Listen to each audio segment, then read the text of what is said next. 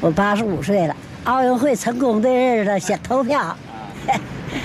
要我说我特高兴呢，要我怎么念英语呢？啊我你说给你给咱说几句英语呢？啊，我说我呀，没可人个人的，I 哎 first to do something for the Beijing speed for to thousand and eight Olympics。一定让呃北京一定能成功。我最激动的是二零零一年七月十三号申奥成功那天，迎迎接另一个晨曦。晨曦，不，我不会。星星在对，边茶香飘满情意。 我家大门常打开，开放怀抱等你，拥抱拥抱我就有了默契，你会爱上这里。爱上这里。零二年，你这时候在干啥？世界杯嘛，中国队踢了，踢到球门柱上了。这踢的也太差，那时候就感觉喜欢足球的人在喜欢篮球的人面前是抬不起头来的。我们欢迎你。我家种着万年青我，当年看麦迪那三十五秒投那么多分儿，三我十五秒十三分，零五年吧。呃，我上高中了，让播种为你留下回忆。太阳有那个谁吧？纳什、纳什马里昂、拉加贝尔， 于总到专业领域了。你是有稿吗？关系有太多话题。成龙，哇，成哎龙出来了。京欢迎 对，这首欢迎你， 这就是成龙，我操！流动中的美丽充满着朝气。零八年你们在哪儿？我的升学宴就是八月八号开的，高中同学都在我家看那个电视直播奥运会开幕。地刷新成绩。我呀，我我一二年太丰富，干了呃一两个月的导游，月入过万了。青春笑容迎接这个日期。 我还有个音乐梦想，我就是厚积薄发，卧薪尝胆。不用客气。一八年五对，我参加单立人的新人比赛，当时我是评委，嗯我在现场，我也是参赛选手，欢迎你，像音乐感动你。过去、现在和将来吗？过去、现在和将来嘛。那也不是昨天今天。 诸位觉得二零二二年自己会会是什么样子？有梦想谁都了不起，有勇气就会有奇迹。朋友们，你们好吗？这期播客还挺有意思的，是一个兴之所至的节目，不是提前规划好的，所以说音质可能会有一些影响。因为就是我拿手机在一个凌晨三四点的小饭馆儿录的，只有一个音轨，手机音质也有限，希望大家谅解。跟你们讲讲这期播客节目的背景。我们的一个脱口秀演员朋友贾浩，他可能接下来会去上海待一段时间，然后我们一起吃饭。当时在这个饭局上见了很多老朋友，包括这个咱们单立人最近最火的智胜，也携女友出席了。可能是因为要送别老朋友，也见了老朋友，这个比较感慨。所以说呢，最后在离开的路上，我、于是、梦涵、博博，我们四个应该是只有我跟梦涵骑电动车。本来是我俩骑车要送于是跟博博顺路回家，然后我们骑到半路上就说要不再坐一会儿，再聊一会儿。我们就在凌晨三点左右的时候，又找到了北新桥附近的一个小饭馆儿，想要续摊儿啊，想要续摊儿。我忘了是谁开了个头儿，聊起了零二年日韩世界杯，说那个时候零二年你们在干嘛？我突然就觉得这是个挺好的 播客主题，我觉得这是个挺好的，甚至是节目的策划。某一年在某一个重大的时间点的时候，当这个世界最宏伟叙事发生了浓墨重彩一笔的时候，我们作为普通人，我们的生活是什么样的。所以说当时我说，要不咱录一下吧。我们当时聊了零二年，还聊了零一年啊，申奥成功。呃，聊了零四年，因为当时于是问了句麦迪三十五秒十三分的时候你们在干嘛？那是零四年，我当时记错了，以为是零五年。聊了零八年奥运会，对吧？也是非常大的一个事儿。聊了一二年和一八年，展望了二零二二年。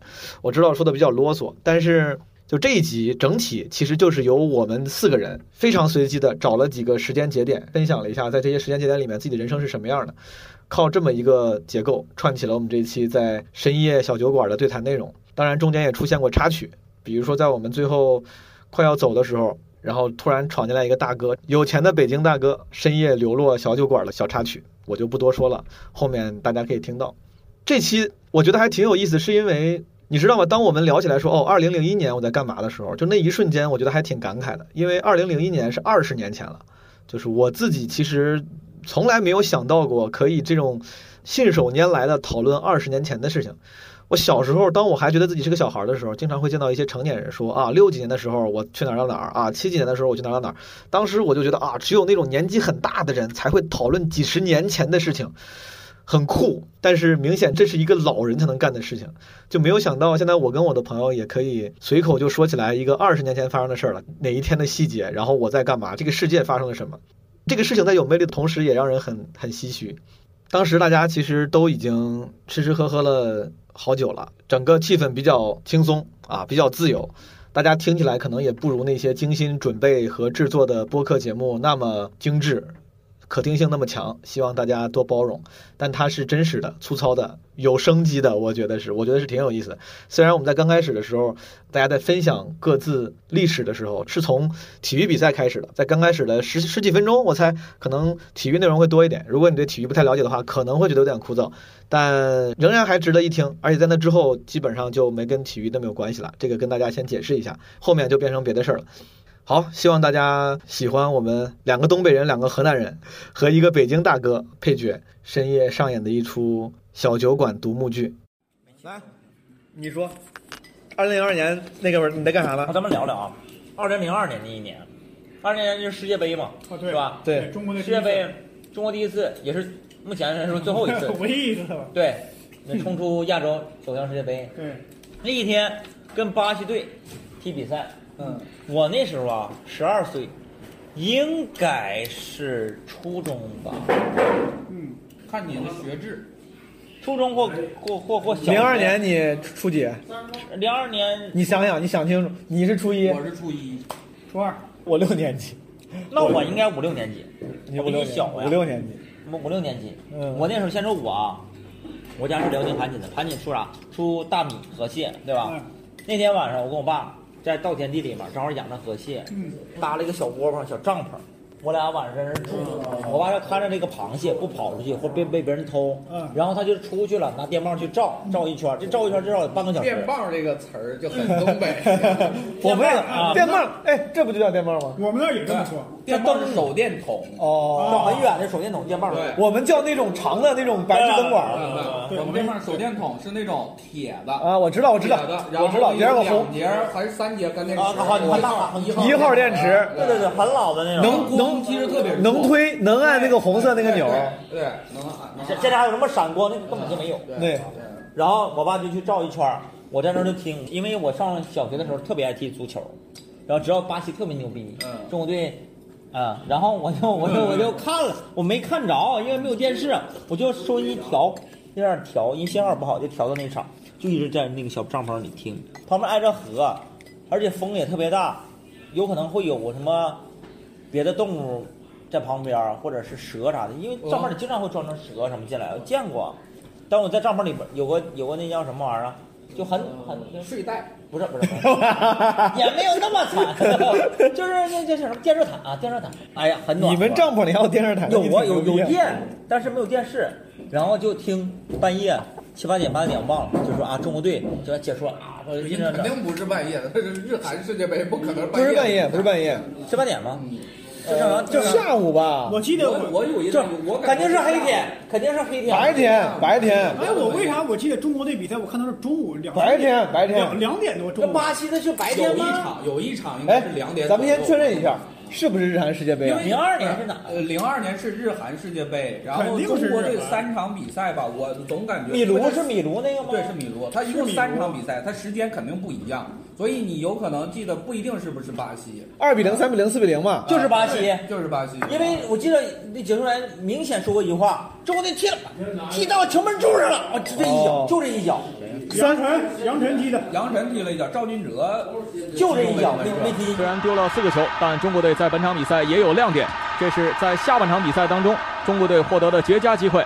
赵俊哲变线闪开卢西奥，在门前十七米处其右脚射门，皮球打在了立柱上，这是中国队在世界杯上最接近破门的一次。三比零是土耳其，对不对？我记得四比零巴西，二比零哥斯达黎加，哥斯达黎加对，对下白天，哎是白天吗？啊我这巴西那场应该是吧？我跟你说，至少有两场是白天，因为白天我那可能就巴西呃我跟你讲我认为你先说，你先说，我觉得这个有这个有意思，你那先可说。能是我认为四比零之后，我觉得我人生就 黑暗了。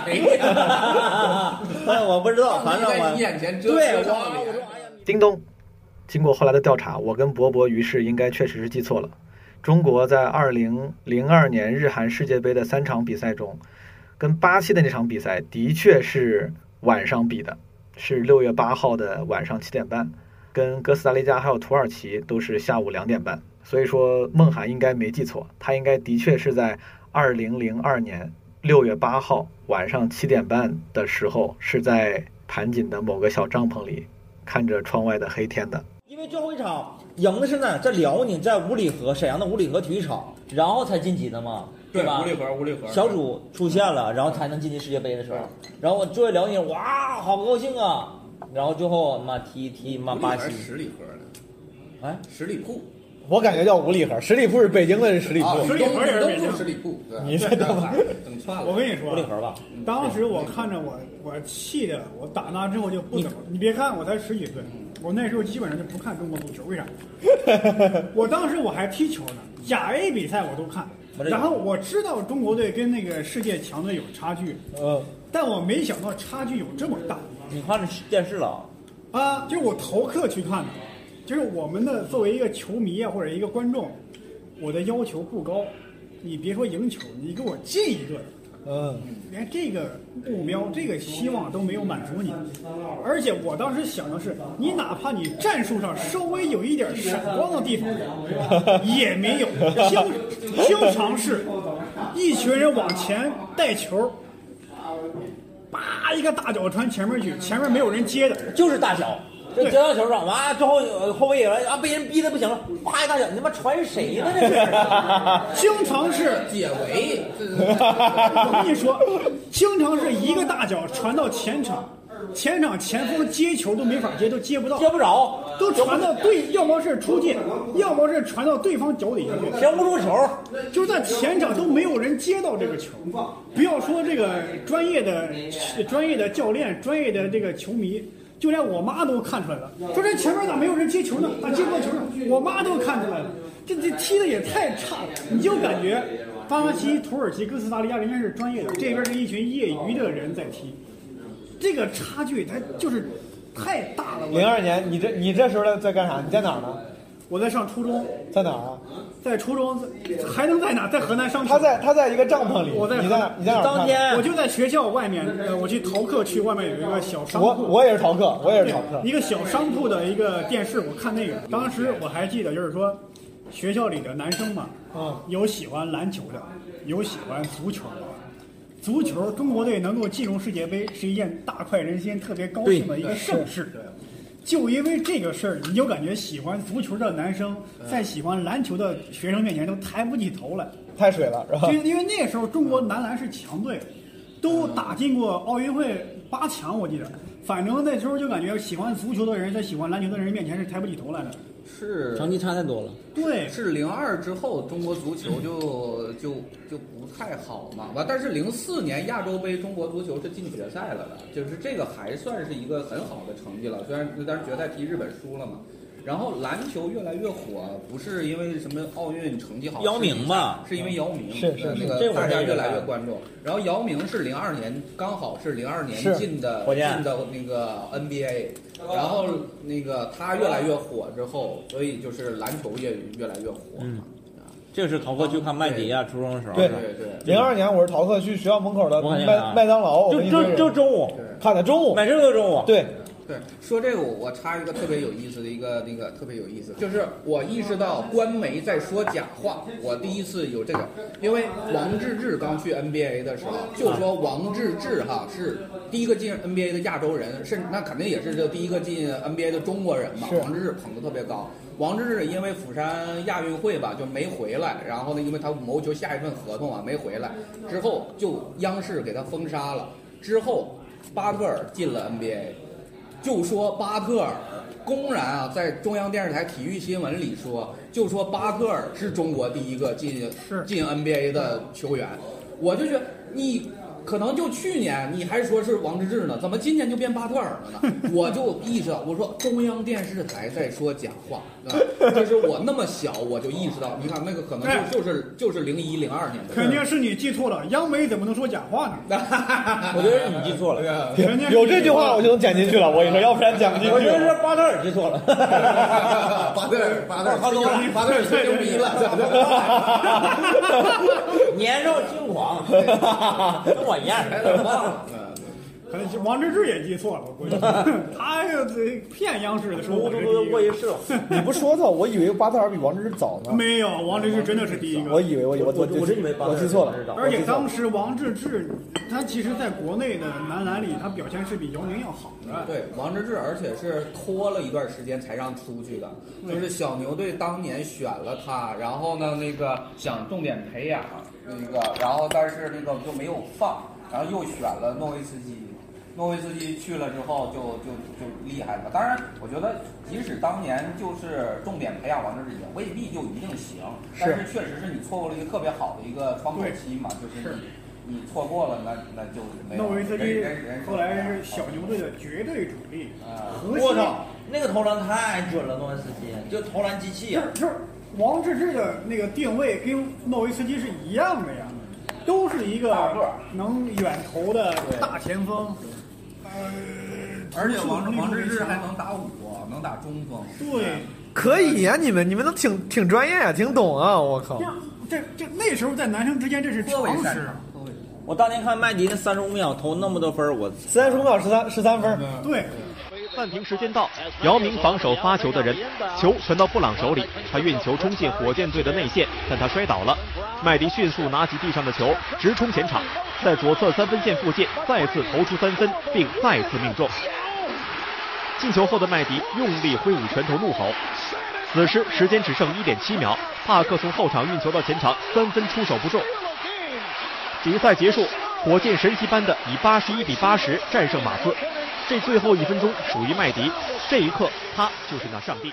哇啊所以所以说三十五秒十三分儿当时干嘛？我当时初三吧那是初对05年吧啊呃，我上高中了已经，我上高中了。那个那场啊是打马刺嘛，我们当时正好上计算机课，我们当时叫微机课，能上网。就是前半堂课呢是教你做 Flash，教你啊干对啥的。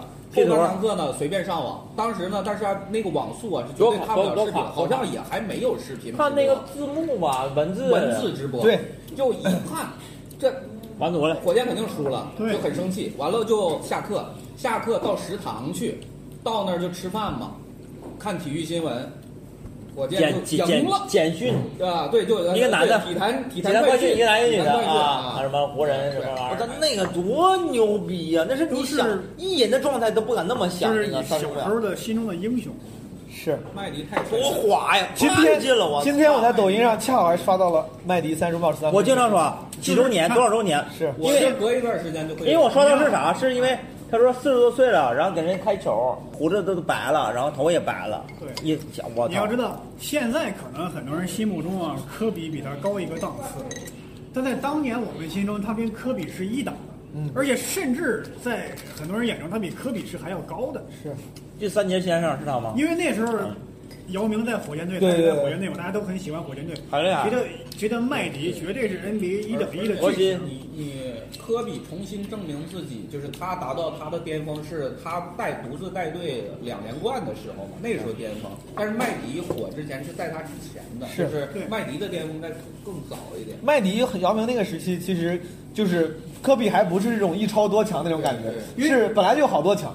那时候大家还聊什么艾弗森啊分，位很多那种对。塔克、艾弗森，嗯对，啊我初中看看球那会儿，有一年的总决赛是活塞跟马刺，活塞是是有谁呀、活塞跟马刺，邓肯是马刺，马刺对吧？三巨头吗那活塞是谁来着？我活塞有很多比活鲁塞斯是比卢普斯、汉密尔顿两个华华莱莱士士啊对，还有个普林斯，普林斯就从来没有进过。 你没背你的稿吧？你记活塞啥玩意儿？五五，还是只有 活塞五五，四个人进。 我我我我，当时还真的是这样，就是说，其实活塞队实力是很强，是，那你总而且每个人都很厉害。 来，让我问一下，湖南的前面那个城市是啥？ 底特律啊汽车城啊，马刺呢？马刺那个呃圣安东尼奥，圣安对圣安东尼奥是哪儿的？哪个州的？这我真不知道德克萨斯德克萨斯， 德克萨斯。德州德比嘛，对火箭队，火箭队休斯敦火箭，对吧？这个达拉斯小牛，牛逼他们牛逼休斯敦在西海岸，这都 上海，哎我的妈！整个太平洋，是不是？上海，是不是？这 这美洲开船嘛，就过去当了当。时当时我就感觉，你看活塞队，其实每个人都很厉害，但你没感觉这里每个人有哪个人是巨星，没感觉。马刺队也是，你感觉每个人也都很厉害，但没对感觉哪个人是巨星。对，那那不是邓肯啊，我知邓道肯当然是巨星啊，邓肯当然是巨星，但是给人感觉他的，他是低调而已，对但是低调他绝对是巨星，他不像马，那不像活塞，活塞是最后给一个 MVP，给了比卢普斯，大家都觉得可能是历年啊哈那个总决赛 MVP 可能是对腥味儿最差的了，但是你给邓肯，你没有人敢说邓肯的腥味儿差，我知道，但是我感觉邓肯，你说可能历史的，你要凭历史定历史定位，他肯定要高出很多。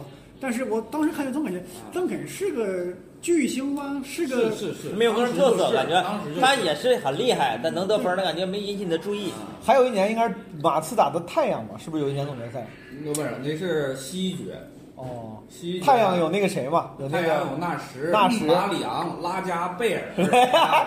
于是于哎于总于总到专业领域了。你是有稿吗？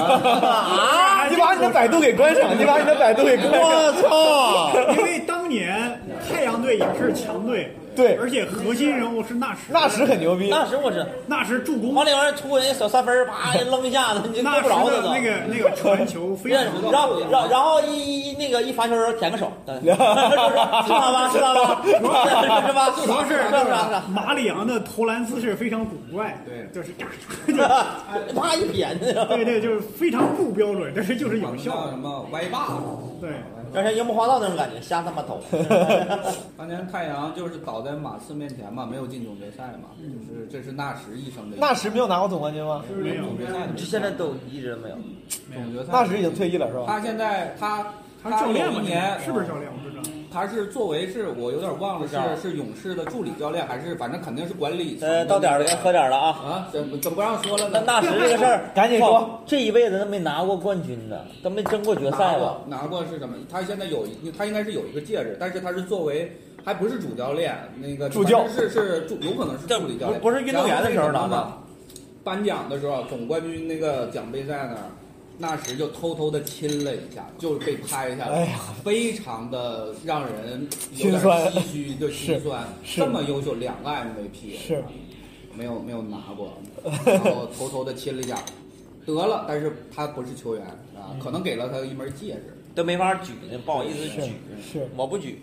啊 那就展开聊聊。 我不想举这个东西嘛。零八年呢？零八年你们在哪？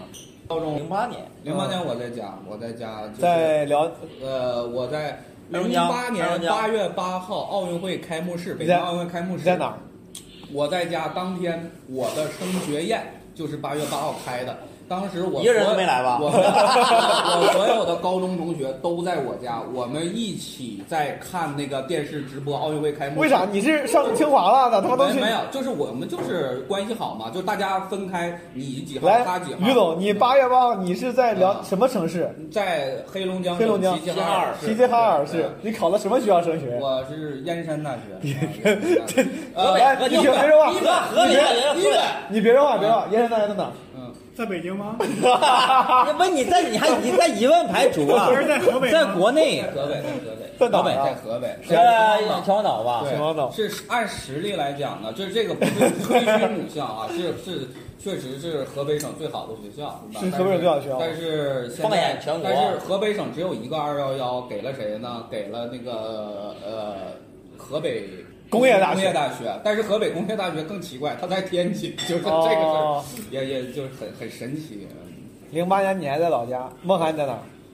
哎呀，我记不清，我真的记不清那天晚上我干啥了，但我记得前一天吧，或第二天，我在辽宁盘锦大洼县的一个商场，叫兴隆三百，然后呢，还带数三百就第三百货，是不是？ 对，兴隆大厦，然后兴隆二百、兴隆三百就是相当于三分店啊那块儿啊，就第三百货了。你说的对，这这这是那个意思。然后跟一两个哥们儿，啊那你们县应该比我们县发达，我们县没有到二 百 啊，是吧？对三百号后来有四百，然后我们去晚上吧，五百一场，六百。 你要不 要说 话？看谁多花钱吧，大 哥，买买现在不都五六百一场吗？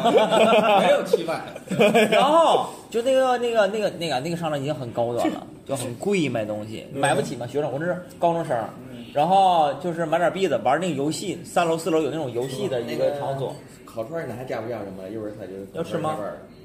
那可以了，可以了，可以了。那就这样吧，先这样吧啊，谢谢。然后就去楼上玩游戏，玩游戏玩到七八点，然后不知道是开幕了还是怎么的，然后大家搁那儿看，哎也没咋看其实，嗯，但知道过两天要要要有奥运会啥的，大家就是很期待。但您是不理解奥运会对我一个普通来说代表着啥？这还不一样，就是当时我们会很很激动，激动，我也挺激动。是是是，我没有，我只是觉得中国办了一个奥运会，全世界的人来来来中国，我说啊，我我觉得也很兴奋，但是落实到我们这个县城了，一点关系都没有。但我最激动的，我我记得是我记得最清楚了，我不知道为啥，我最激动的是二零零一年七月十三号申奥成功那天，我到现在都记得很清楚，七月十三号。那天我操，我都不知道为啥，我小上小学，我高兴的跟啥一样，就骑着骑着自行车上街，就是狂奔，觉得很很激动。在这儿拿萨马兰奇了，北京啊，就是那个是吧？嗯对，啊就那个，那我也很开心。现在萨文奇走向了主席台，马上就要宣布到底是哪个城市获得了两千零八年夏季奥运会的现在我们的结果出来了，信封是封住。但是其他人的成就也值得我们的感谢。下面呢，我要宣布投票结果。 The games of the 29 Olympiad in 2008二十九届奥运会 awarded to the city of Beijing. Beijing. Beijing. Beijing. Beijing.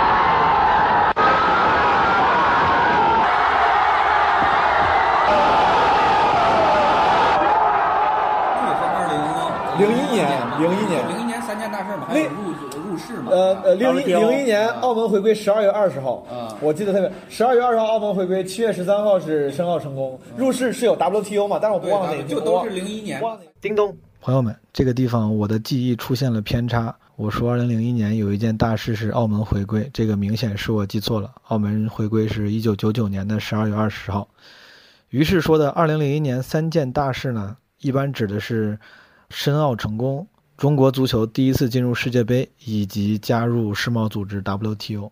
WTO 很难理解那个时候，你不知道这个意味着什么。对对对不知道但是奥运会的时候就感觉运动员都来你中国比赛了，哎呀，那都来我这。主要是那个时候中华世纪坛什么，我当时电视上看北京，啊咱们那个老大哥啊，老大哥坐着汽车好像去那个是坐着汽车还是去去你要去你要说奥运庆祝会，吗我最期待是那个主题曲，我一直关心这个主题曲。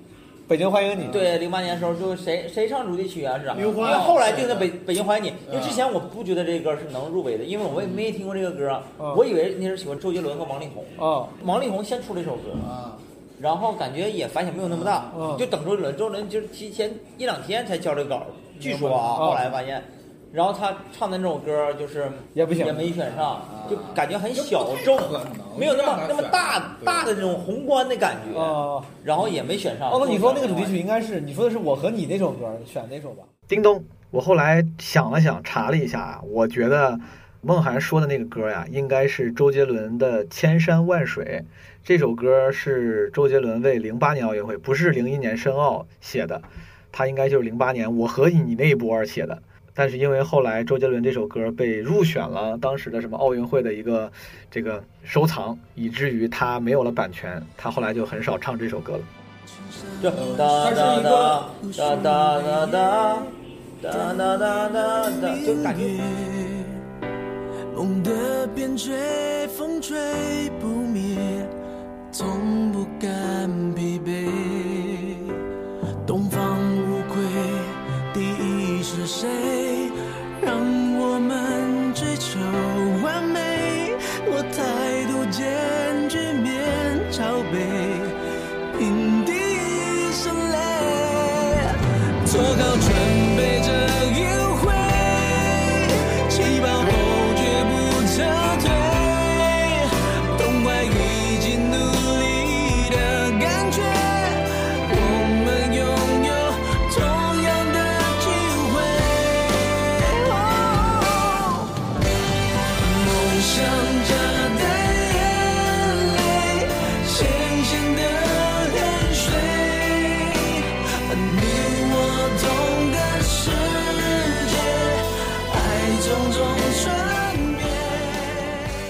当我我后来看那个视频是中华世纪坛那么多明星，哦那就是北京欢迎北京欢迎，北京欢迎后来是让那个北这个包括啊对韩庚最帅的时候，那个那个属于韩是啊庚多帅呀！北当京年申奥成功的一个什么什么推广曲，啊对，但是那个那个歌反而我觉得对对那个流行度比那个我我和你要关键是我高，和你不好唱。对对。谁在 KTV 点我和你，对我我谁唱啊？我不会唱。我和你这这你唱完能咋的呢？在北京欢迎你，大家可以接力唱。对对，你你让我唱，我我我不给你唱。来让迎大接家都给你唱。 于总于 总迎接另一个晨曦。嗯哼，不，我 不会。带来全新空气。对对 对对，拥拥抱过就有了默契，你会爱上这里，有这个，对，嗯都不用客气。我看了一个那个唱应该是通啊，我就民就那个那个看美声的还是啥呀？ 呃，戴玉强啊，唱着就慢着慢着，这 里就这个动作对哇，那个明完全不一样。孙燕姿啊啥的，我的妈！两岸三地嗯跟羽泉两个人同唱一句话，两个人来一块儿。对，好多人都哎呀跑那，现在这是不是不能播了？大明星就就趁着就唱就唱了一句话，哎，这个真的，你的咖位的在不在？对，就就哪就句能话显示出来了。一到那个北京欢迎，第一个是成龙，哇，成龙出来了。北京哎欢迎你，对这就是 北京欢迎你，这就是成龙，我的，我为你开遍地好像还衬了韩红也衬了一个副歌，韩红好像衬了个副歌，啊赵信。这是咖位。但是那个时候，我觉得最帅的男的是韩韩庚庚。那你说我靠，韩庚可太帅了。韩庚，现在我看他跟我差不多。多吧，反正确实是差不多。我现在最近看他，就包括去年这两年，他参加那个综艺节目，嗯参加那个《这就是街舞》。哎呀，大家就说啊他他跳的不好，嗯不帅。我真想替他反驳两句。我但凡有会员，我就 不看。哇，韩国当年多少修波中年，我操，中国队的队长。当年，哎对，我都知道，因因为因为那个当年就是我记忆里的当年，我觉得当那当年韩庚可太帅了，他情书也好，这也好，长头发有点黄，那么长，太帅了，有点黄啥意思？这头发黄啊，啊，他长那么帅。然后那时候参加那个那个那个那个的，然 后你这你这梗去不了上海了，哦我不是不是不是上海不用去了， 对，拍拍着黑龙江人，对，感觉黑龙江争了不少光，因为从韩嗯国回来，唯一唯一一个最好东北人嗯回来，而且他没有塌了，现在作为一个这个现在一个流量级的明星，呃，大哥，咱这个掌声来给我给我给我给我，别动别动别动，给他吧我家附近来，没人动，你们 啊没人。 一五年的，一五年你们干啥呢？你怎么突然就到一五？你一有过我随你有过我随便挑的，你们选一个，一二年也行。 一二年我跟我的12年来来年的北京嘛， 12年一二年毕业嘛，毕业来的北京，来北京你干啥？当群演我？来北京没当群演，我当时是因为想做婚礼主持 嘛，我先来北京啊，那我我一我哎我我一二年太丰富了，我我一二年毕业之后，先在秦皇岛干了一个多月的一两个月的导游，挣了点钱，然后我记得当时还那你发这你我得我当时我还记得我啊发你那个人人网上我还发呢，我说哎呀。这个刚毕业第一个月就月入就月入过万了，当时好多同学就给我不是你，你学的啥呀？我我学的是电气工程，那你看啊，你你考的学校也不赖，你考到河北最好的大学，你为啥一毕业就干我导不游想呢？干我本职工作呀。你那时候选的那个好啊，瞎瞎选的。嗯，算是瞎选，但是就是选工科嘛。哦我选的是机械，燕山大学的机械啊，全国排名可能在前十左右。当了一个月导游，然后当了一呢？个月导游，然后来北京，在那个婚礼主持那个培训那儿上了一周的课吧，应该是。但是我之前就已经上过课了，我只不过到那儿又复习了一下，复习了一下，我就开始。你这是真想当婚礼主对，持啊？我我操！我就开始找这个婚礼主持的那个工作，但是呢，婚礼主持能找到，找到的都可能是十月份了，啊，九最快的九月份了，就反正就干了半年，然后就年底，这就是一二年干到年底，完了我就决定去支教了，就是完全开始去支教了对，去哪儿支教了？梁山嘛，大凉山嘛，一这就是一三年了，啊，就是一二年。梦涵呢？你一二年干啥了？一二年，我记得啊我可能不太记得，大概应该是还没毕业，毕业了，差不多了，两年半差不多毕业了。然后去了在沈阳待了段时间，然后突然就去了江苏的一个徐州市苏北其中的一个县城，叫睢宁的一个县城。谁你哦，在一个睢宁县的电视台做一个编导，你咋突然这一做偏倒了？因为我那时候学的就是这没个跟你一点关系没有啊，我是营销策划，营销策划，我特别想当编导，然后做综艺节目，然后那时候我高中的时候认识上一届的一个哥，他在那块儿，然后就问我你愿不愿意来，我说我当然要去，我好不容易有这个机会，因为你啥不懂啥不会，你根本入不了这个行，好不容易有个机会，不管什么地儿我去了，一个人拿小包就去了。坐十三个小时的火车，到了从沈阳到遂宁，对，从沈阳到了遂宁，然后又坐了一个小时的大巴车到了当地的一个县城。刘强东的老家就在隔壁，叫啥来忘了。哦，刘强，我我我忘了这个是刘强东啊好像在哪儿？江苏啥？盐城吗？还是哪儿？不是不是不是不是不是，我不知道。我无所谓了。 哇，完了那儿，然后我待了将近小一年，一二年的时候吧，你说一二年吧，在那块儿一个小电视台，那时候就是啊，创作空间很大，我啥不懂，我还得装着很懂，我啊，哎呀，剪辑我得自己上手，那时候用的软件儿我啥不懂，一点儿点儿学的，包括你拍摄，你的脚本儿都自己一点儿弄，后来呢，感觉我弄得还挺好，完了做情景剧，就像那个《爱情公寓》 对。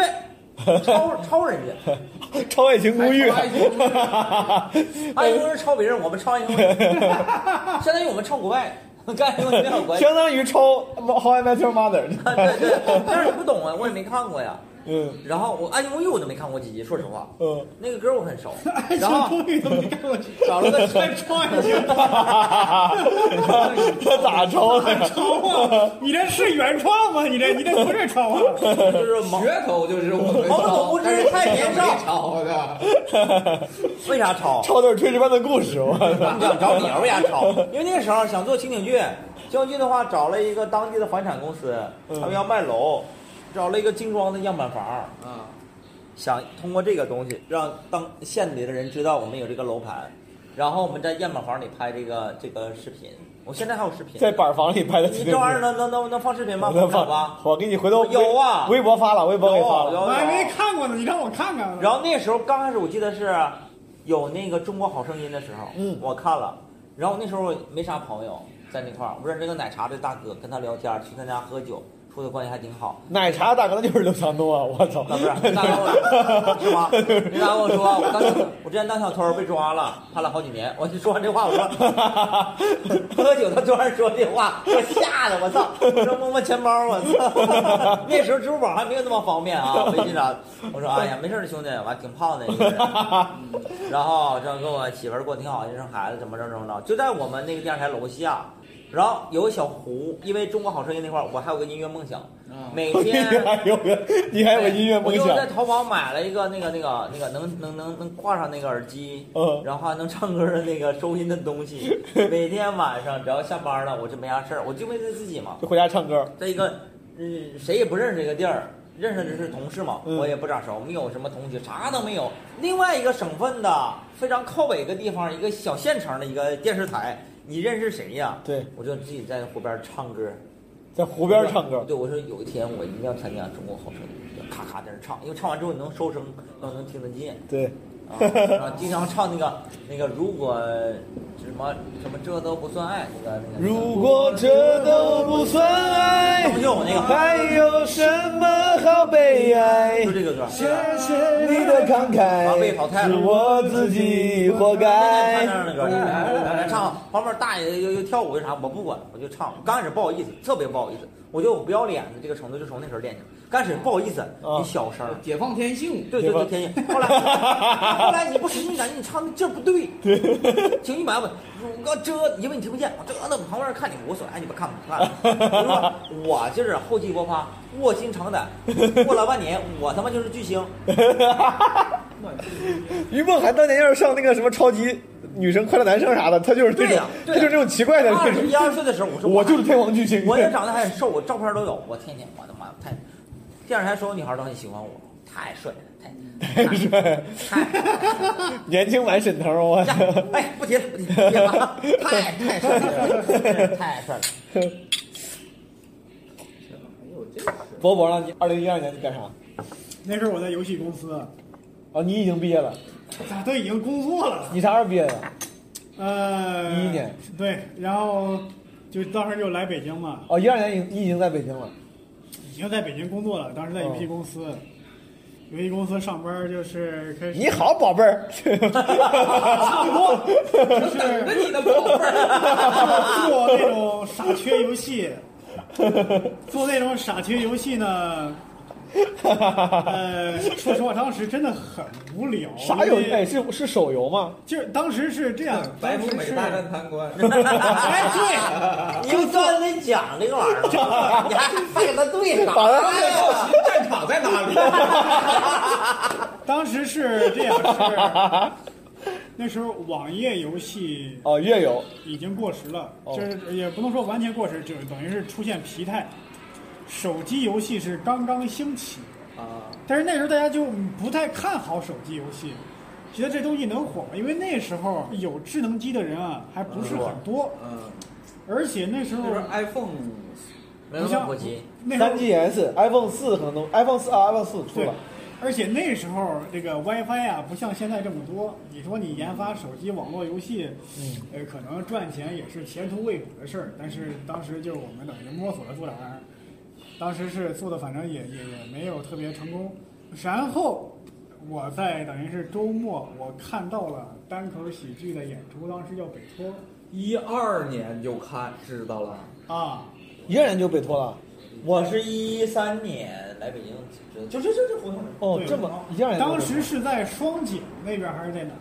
有个叫有个叫麻，当时呃叫麻雀瓦舍，现在已经、啊，我知道，我在那儿看过演出，我在麻雀演出瓦舍看过，看过小何、张伟伟和对，后来倒闭了。嗯，当时看麻雀瓦舍他们演出，就感觉有一群人在那儿尬笑嘛，嗯其实也是演员，就是台上演员在那儿讲，台下演员那个时候台上都有谁啊？哎那时候我记得有博士，我记不清了，哦好像没有博士，都都我我现在好像一个人都没了。没了。嗯然后令狐冲说的西江月应该有三年，说的是一三呃年结束的。当时那些人好像现在我一个都不记得，在那儿他都是，当时我就觉得这他妈我也行啊，这感觉，我想加入，但是觉得这个东西它它它它不太是个正经行当，呃，而且当时在游戏公司工作特别忙，我就没有干这行，就是一直因为那时候游戏公司加班确实很厉害，就是我每天到十二点工作到十二点是家常便饭，然后有时候甚至我加班到第二天早上下午。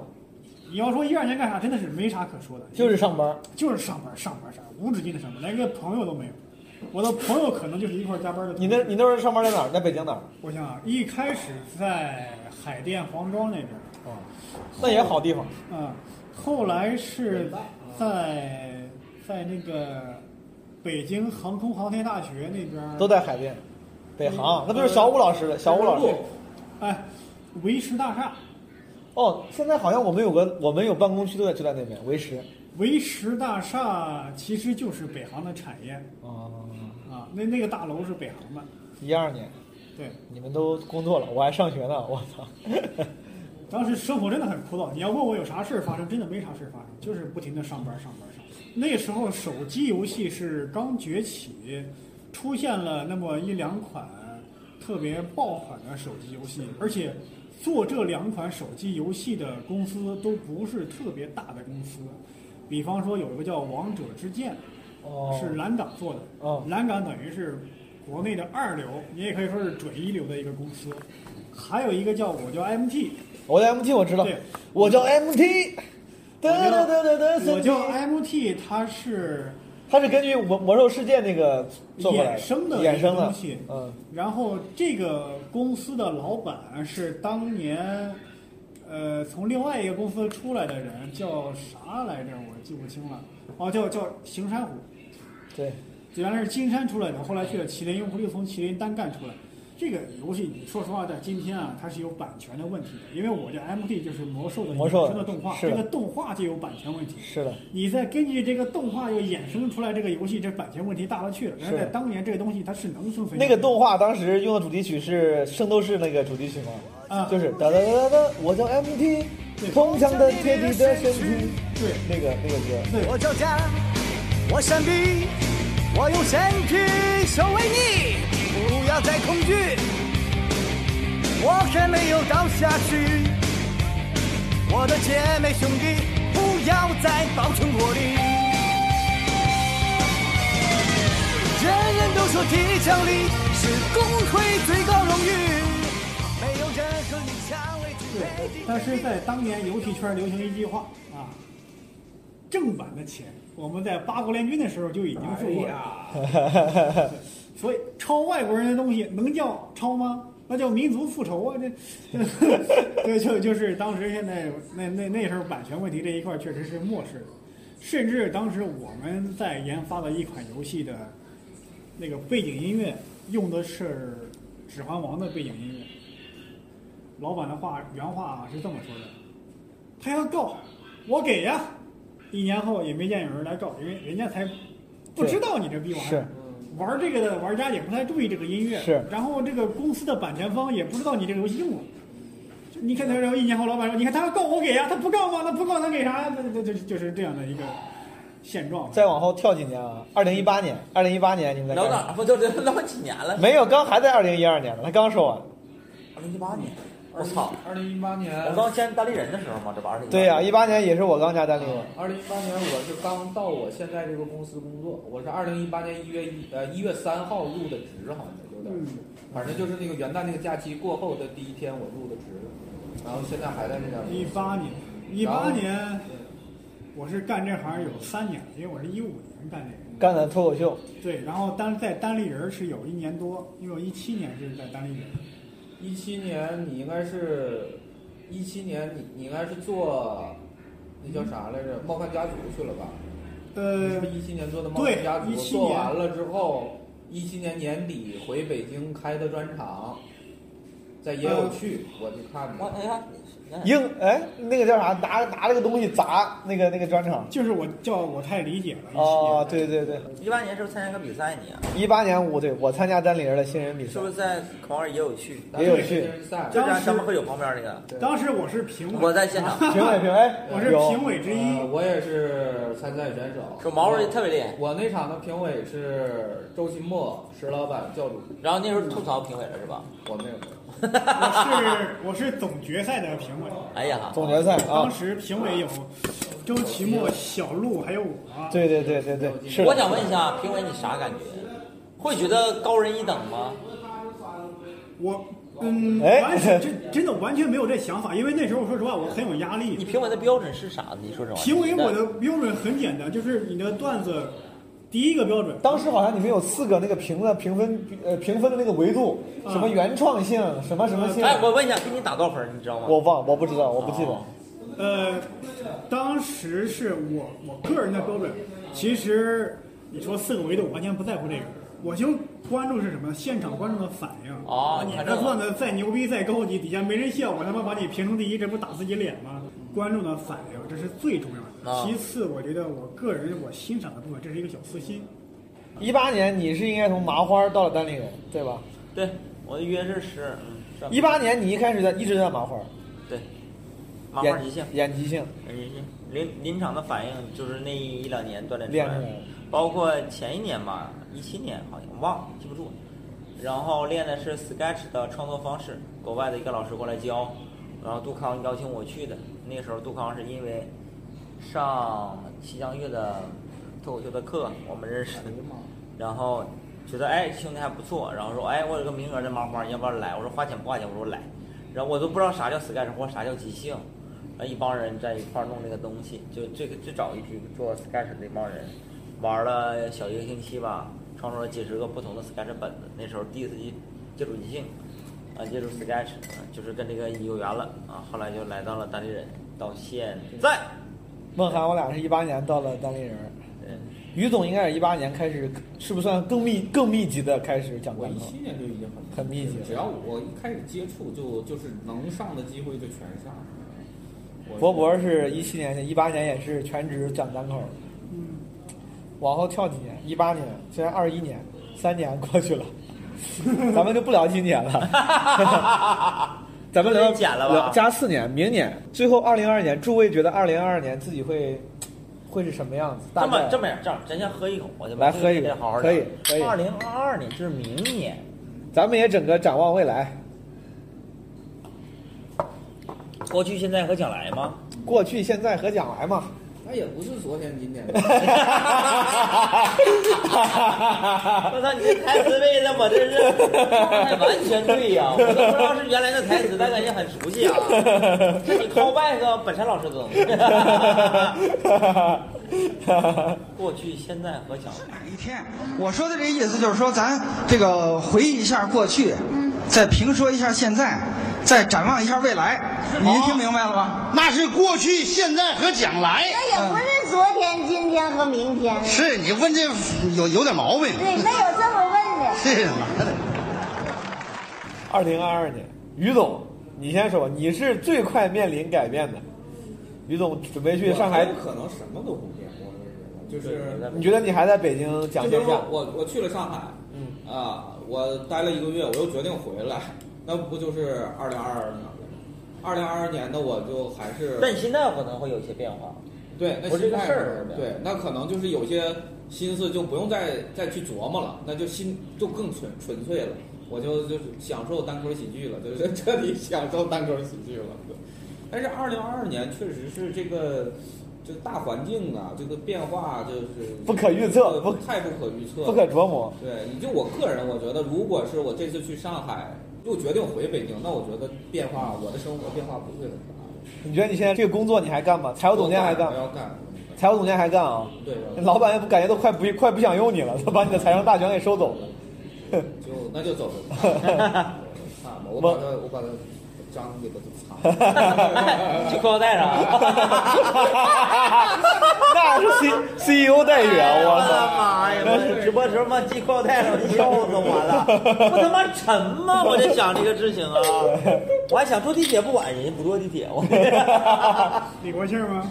嗯，李国庆，孟涵啊，明年，哦，哎呀，我这不确定不确定性太大了，随便随便想想，你觉得或者说你希望都行。我的不确定点在于啥呢？就是我不知道我应该往把所有的精力放在哪个喜剧创作的方向上，比如说你看脱口秀，然后漫才或者 sketch。因为我参加米未这个节目一年一度喜剧大赛，我以为啊至少能晋级一轮，至少嘛，没想到哎呀不如我的预期。然后晋级一轮之后，我发现他们这个三十多个人，每次啊录一期，妈淘汰三个人，太少了。最开始面试的时候，可能就是一半儿半儿砍啊。我们付出那么长时间，做了三年的新喜剧和漫才，然后突然参加这个节目，人家还挺看重我们的，然后被淘汰了。然后我在想，那我应该干点啥呢？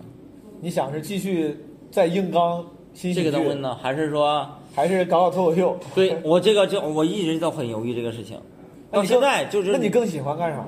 就如果不考虑什么市场啊、什么发展，我最喜欢脱口秀了。你喜欢脱口秀？对，我就搞。你问采访的时候，我就说最喜欢啥？漫才、sketch，然后即兴，还有脱口秀。我最喜欢是脱口秀，没有别的，最想讲这个东西。但好多人劝我说，脱口秀这个行业做一年两年可能就不太行了，就是可能管控的比较严啊啥的，这那的。也是一个方面，你不得不考虑，因为至少你没有名气呀、你如果借来几几千万，那就然可后以再说这转事型儿，了那我可以转啊，嗯我就不做呗。那现在你，哎呀，一方面是最喜欢的东西，一方面是你感觉不是你最喜欢的东西，但是你能做，做这么多年了，三年，你还是能出来的，还是有机会的。这机会比脱口秀要大。是脱口秀现在出圈儿没那么难，跟演员比没那么难。那相比之下，在这个圈儿里面还是很难的。竞但争是 sketch 和漫才是没有那么难，是本来就不多人做这个东西，你还是容易出来的。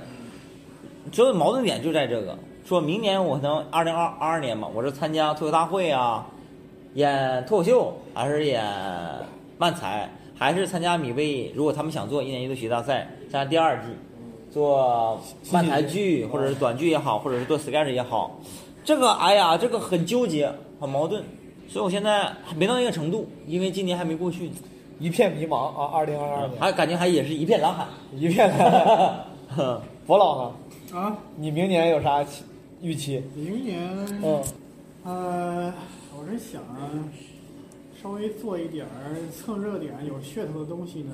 哎呦哎呦，向市场妥协了，你这向市场妥协我了。在线下讲那些东西，我觉得往网上传一传，然后我一直想做一些类似于历史资料片、纪录片式的东西。谁呀？崔永元啊！口述历史，口述历史啊我操就是我的抗战，我我感觉毛泽东做的这是我的抗战就是这样，因为我感觉现在啊，很多人都在利用这个信息不对称。嗯，比方说，我把国外的东西翻译过来，呃，来挣一些钱什么的。那我就是想，呃，把一些国外的东西翻译翻译，我做成一个类似于纪录片的东西。 B 站科普 UP 主，就类似吧，类似吧，类似，就但是还是跟是咱们这个行业相关的。没想上啊节目啥的。节目这东西就是有机会就上，啊没机会就继续做演出。我因为我在想，我这个年龄呢，这个年龄说大不大，说小不小，可能也不太招观众喜欢，就就就这样吧。也是很心酸呀、是很。因为我我是想了想，这话说出来可能有点自大啊。就是我上我不上节目呢，是这个世界的损失，不是我的损失。 有道理，咱们不上节目都是世界损失。 来吧， 我上节目是别的节目的损失。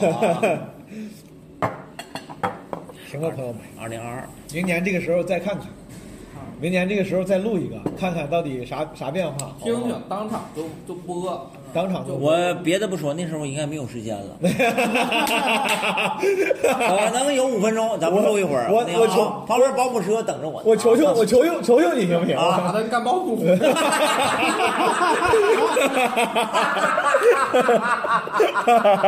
我以为是富士康宁罗斯去了，那时候不让下班儿。回东北了，不干。哎呀，保姆真不容易，因为 啊一个月两三万呢，可不容易。保姆一个月两三万，你给李嘉诚当保姆啊？我我现在保姆真哎的，那一个月两三万，正常保姆一个月两三万在北你京就啊。想想当年杭州那个，真的吗杭州那真个的，啊杭州那个烧烧那个，那他妈那家的保姆那可不真不少赚。因为平就正常两三万，不多。住家那种保姆很有，就是什么吃穿不花啥钱，都管你啊，做菜、做饭、洗衣什么什么不管。啊天哪！动心了是不是？咱四个，咱四个明年这个时我还候会讲段子呢这这行业蛮多的。 行吧，朋友们，我们二零二二年到时候再看看，好不好？二零二年再看年。轻的朋 友，在我们聊天快要进入尾声的时候，这个小饭馆儿、小酒馆儿突然进来了一个大哥。其实他之前已经进来过两次了，在我们之前的录音里面，诸位如果听得仔细，会听到有一两次背景有人说话，其实就是这个大哥进来。因为当时那个饭店里除了我们没有别人，他进来当时跟老板说了几句话就又出去了，我们当时没当回事儿，就以为是喝多了进来要吃东西。在他第三次进来的时候呢，声音比较大，他就很镇静地跟老板说：“他说我东西都丢了，身上什么东西都没有了，我的车钥匙、钱、手机都没有了，能不能给我一碗卤煮喝？”当时我们这一桌我们四个都听到了，所以说就跟他攀谈了起来。他说他喝太多了，身上东西都丢了，也不知道丢在哪儿了。当时我们觉得他应该是需要帮助，所以说就跟他说，如果需要的话，这个卤煮钱啊，或者是打车钱可以算到我们头上，啊，但这部分因为当时事出突然没有录上。这个大哥呢，我解释一下，他确实就是从外观上来看是一个正经人，不是一个 homeless 流浪汉，然后假装没钱了过来蹭吃蹭喝，就是以我之前做男装的经验，他身上那套西装应该是挺贵的，应该是一个挺好的手工西装。然后他的头上还沾着一些干草屑，然后裤子上也很脏，明显感觉应该是正经吃完喝完之后喝多了，在路上摔过。他说他是从什么雍和宫走到安定门到北新桥，反正这地方转了两个小时，就在找自己的东西都没找到，应该是挺无助的。所以说向他提出了愿意帮助的这么一个 offer，他说不用，啊，只需要讨一碗卤煮，但是呢，对我们表达了感谢，以及顺势就聊了几句。下面是我们最后这几分钟聊天的记录。必须要找人挣点钱，就是男人嘛，他必须要找钱。然后我母亲那边儿也有点，因为我是男人，我必须要挣钱，我就这么想。我觉得男人嘛，他咱们说一千道一万，就是一句话，就是把钱拍点儿让妈妈高兴，就就这么点事儿。然后呢，还有一个就是媳妇儿那边儿呢，呃，我我我就是说媳妇儿那边儿呢，还是那句话，把钱拍这儿，媳妇儿就高兴。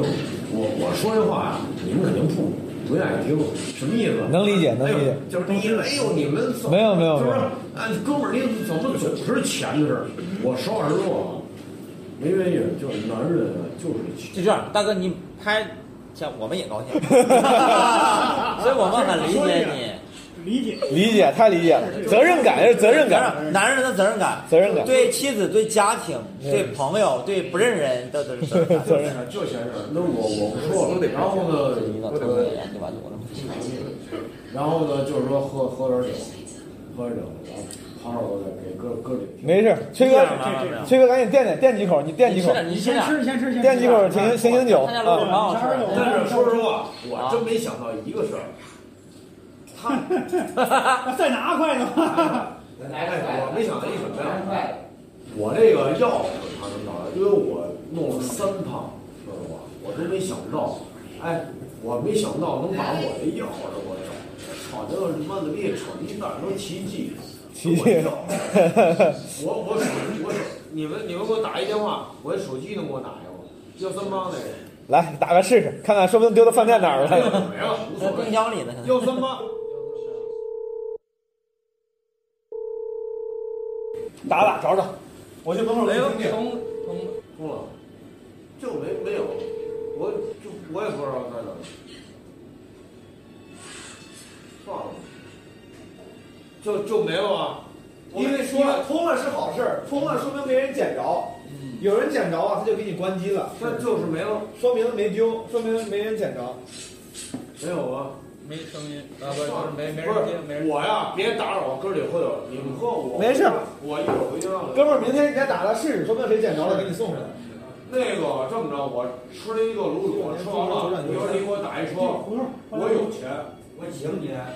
你不用请我，没那什么，别在你，你听我说，我是男子汉，你男子汉，我我该给你多少钱？你你一会儿你打一车，我回家就完事儿 啊。然后呢，明天该多少钱多少钱我给你，没事儿，没事儿，没没没事儿。操操你妈当老爷们儿，你 妈逼你你别，哎你慢慢吃吧啊，吃完再说啊。但是那那个手机，哎不好说，找不着我打扰你们了，你们你们吃饭没有没有没有，哥你这想啥呢？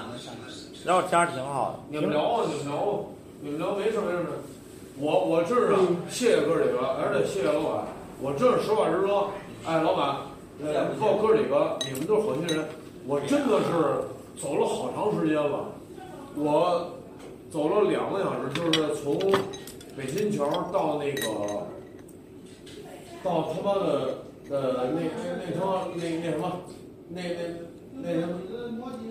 走了好长时间，我有点喝，我也喝多了，我也就这么来来去去这么走，我走了好长时间，我想着能走就走，走不了就算了吧，我心里也挺烦的。那那那，你看，哎，你居然把我车钥匙给我抢了，快快点，我， 哎，干了啊！邪性吗？不是邪性，你搁那儿坐着之后起歪了好几。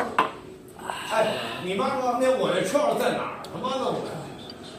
帮人把人给瞪着。你知道我这车多少多少钱吗？我吹牛逼，你知道我这车多少钱吗？我要骗你，我你孙子，哦哎我你知道我这车多少钱吗？哥们儿，我车二百，我当时买二百零六啊了。为一句无声的诺言，默默地跟着你这么多年。当你累累倦了，我是寂寞难言，总是全心全意的出现在你面前。爱是一个长久的诺言，平淡的故事要用一生讲完。光阴的眼中，你我只是一段插曲。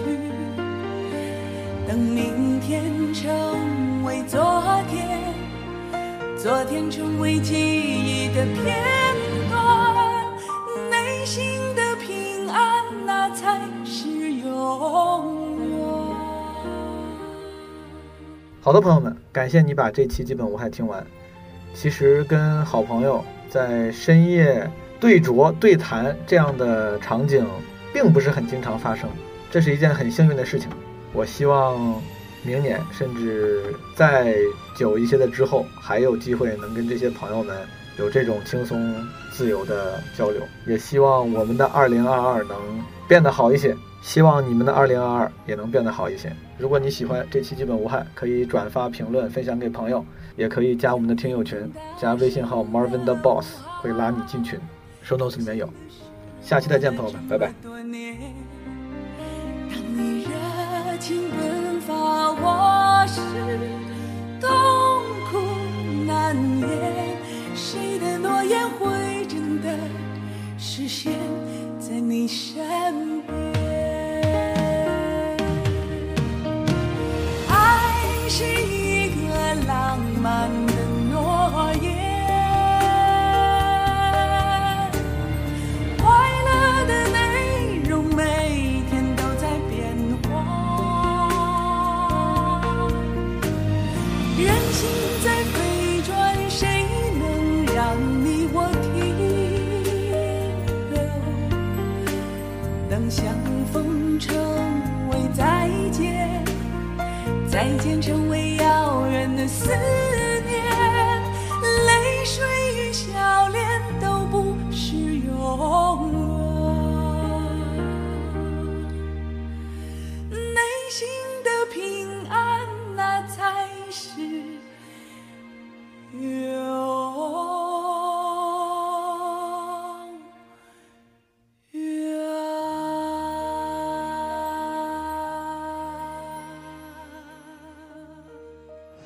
其实我听得出来，大叔大妈呀是想永远年轻，那就让我们一起祝大叔大妈永远年轻，生活幸福。